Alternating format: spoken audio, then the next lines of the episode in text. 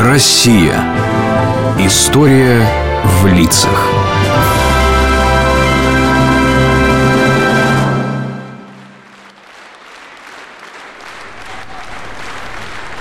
Да, Лешик, занесло же нас с тобой. Я чуть не уснул во втором действии. А тебе как? Мне тоже не понравилось. Ну, вернее, вроде шутят, а совершенно не смешно как-то. И не говори. А одни приколы. А почему вообще получаются плохие спектакли, деда? О, тут может быть много причин. Съел артист с утра что-нибудь не то. Вечером у него это на лице написано. Но это один случай. А если спектакли не получаются постоянно, то причина посерьезней. Очень многое зависит от режиссера. А что он делает? Ну, смотри. Вот с чем работает писатель? С э, словами. А музыкант? Ну, с нотами, со звуками. А у режиссера главный материал – актер, то есть человек. Самое сложное. Вот я вспоминаю историю одного театра, где шли слабые спектакли, и о режиссере, который все изменил. Расскажи.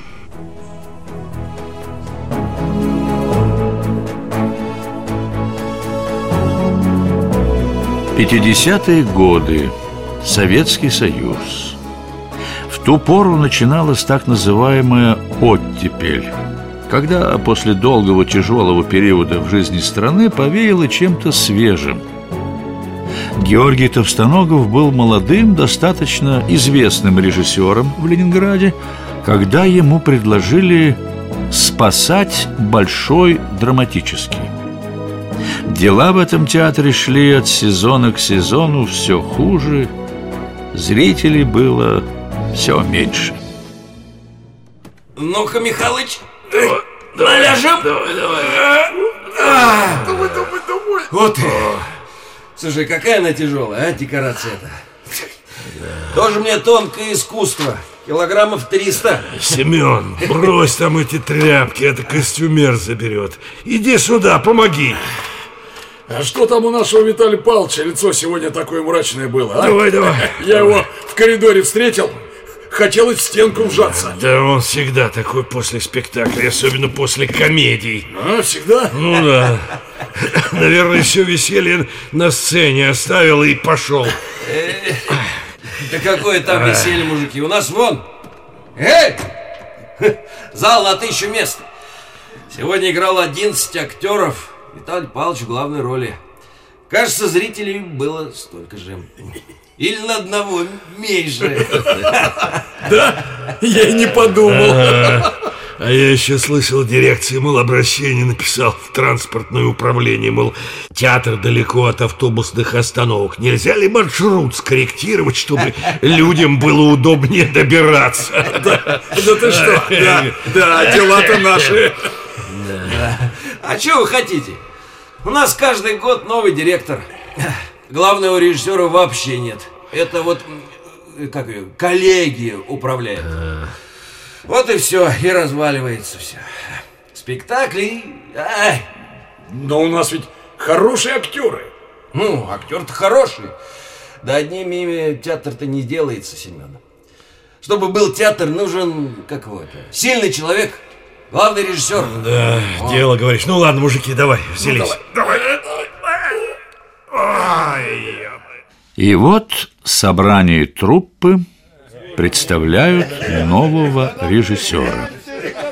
Обстановка напряженная. Перестаньте вы, друзья мои!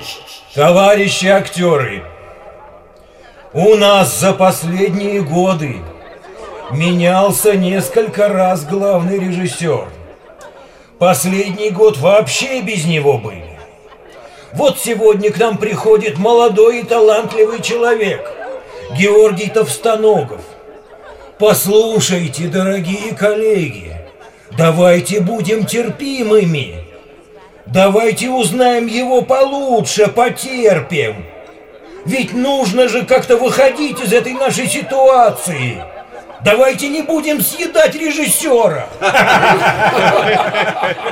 Тогда на сцену поднялся довольно худой молодой человек в больших очках и, посмотрев на замерший зал, в котором сидели актеры, сказал Прежде всего, должен сказать, что я не съедобен.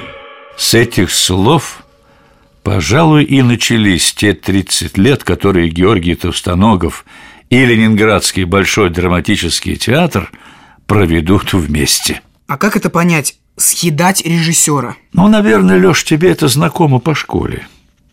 Ты когда-нибудь видел учителя, который не может навести порядок в классе на уроке? И дети, даже воспитанные и прилежные, начинают разболтанно себя вести все вместе, и урок проваливается. Да, было такое. У нас полгода шел французский, который проходил вот так вот. Все его перебивали, никто не слушал. Вот нечто похожее может происходить в любом коллективе. Съедают лидера. Он не может удержать их. Но у нас есть учительница, например, очень строгая одна по алгебре. У нее всегда порядок. Но ведет она непонятно.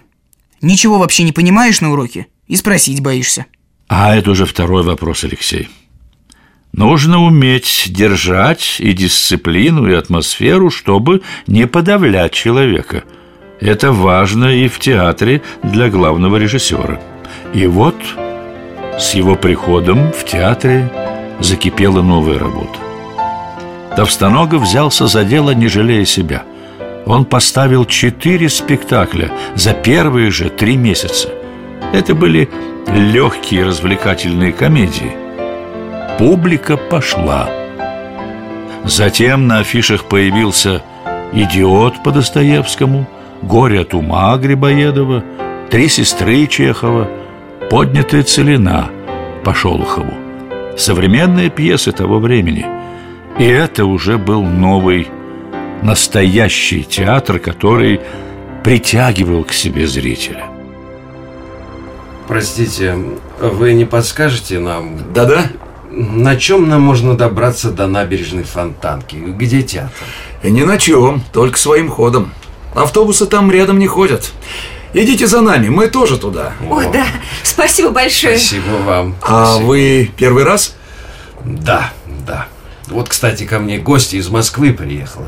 Надо же показать и самому посмотреть. А, а мы в третий раз идем. Ого, слушай, как много людей, а? Ой, там кричат. А, батюшки мои, двери выломали в театре. Слушай, мы точно туда пойдем? Им вынесли дверь, так они тем более не могут плохо играть. Не бойся, пошли. Оно того стоит, значит, а? Да. Но аншлаги не были главной творческой задачей Товстоногова. Он искал другого. Его спектакли ставили вопросы о свободе, о любви, о том, кто мы и как живем в России. Эти спектакли находили живое современное звучание в классических, давно известных пьесах и будто оживляли, будоражили сердца, мысли и совесть людей. Знай, Ксан, всякий человек созрел для свободы, для того, чтобы за нее умереть. Проклятие! Прочь с дороги! Ну, И где ваша пропасть для свободных людей?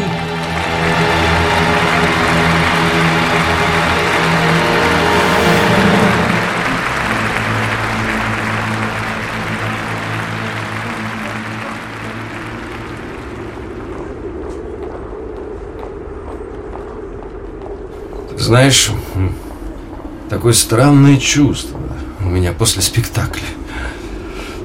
Так внутри все волнуюсь и не знаю почему. Такое впечатление, как будто это все про нас.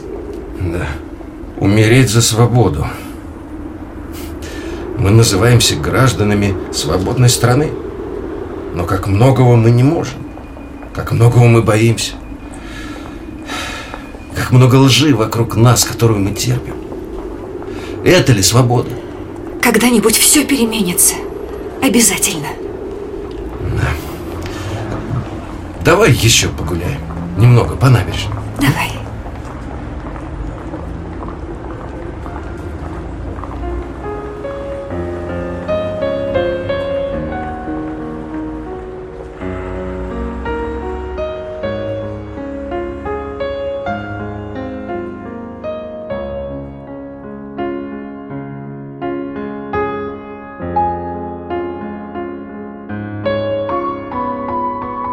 Назначение театра, мне кажется, растревожить человеческую совесть. Если она растревожена, то мне представляется, что это самое значительное, что может произойти после спектакля. Когда зрители аплодируют, когда успех, это приятно. Но высшая радость, когда какой-то зритель говорит тебе, что он долго не мог с собой совладать. Ему не хотелось возвращаться домой, он гулял по улице, что-то его глубоко задело, и даже сейчас он не может сформулировать, что именно. Мне кажется, что это высшая радость для деятеля театра. Совесть, сердце, театр. Никогда не думал, что вообще спектакли про все это – ну, может быть, тебе не попадались пока действительно хорошие спектакли? Но ты рассказываешь про то, что было 60 лет назад. Я бывал с родителями и с классом в театре. Сейчас другое все уже. И все эти пьесы кажутся довольно старыми. Когда находится Алеша настоящий режиссер для нового театра, тогда мы и слышим эти пьесы по-новому. Так, как будто они написаны про нас с тобой.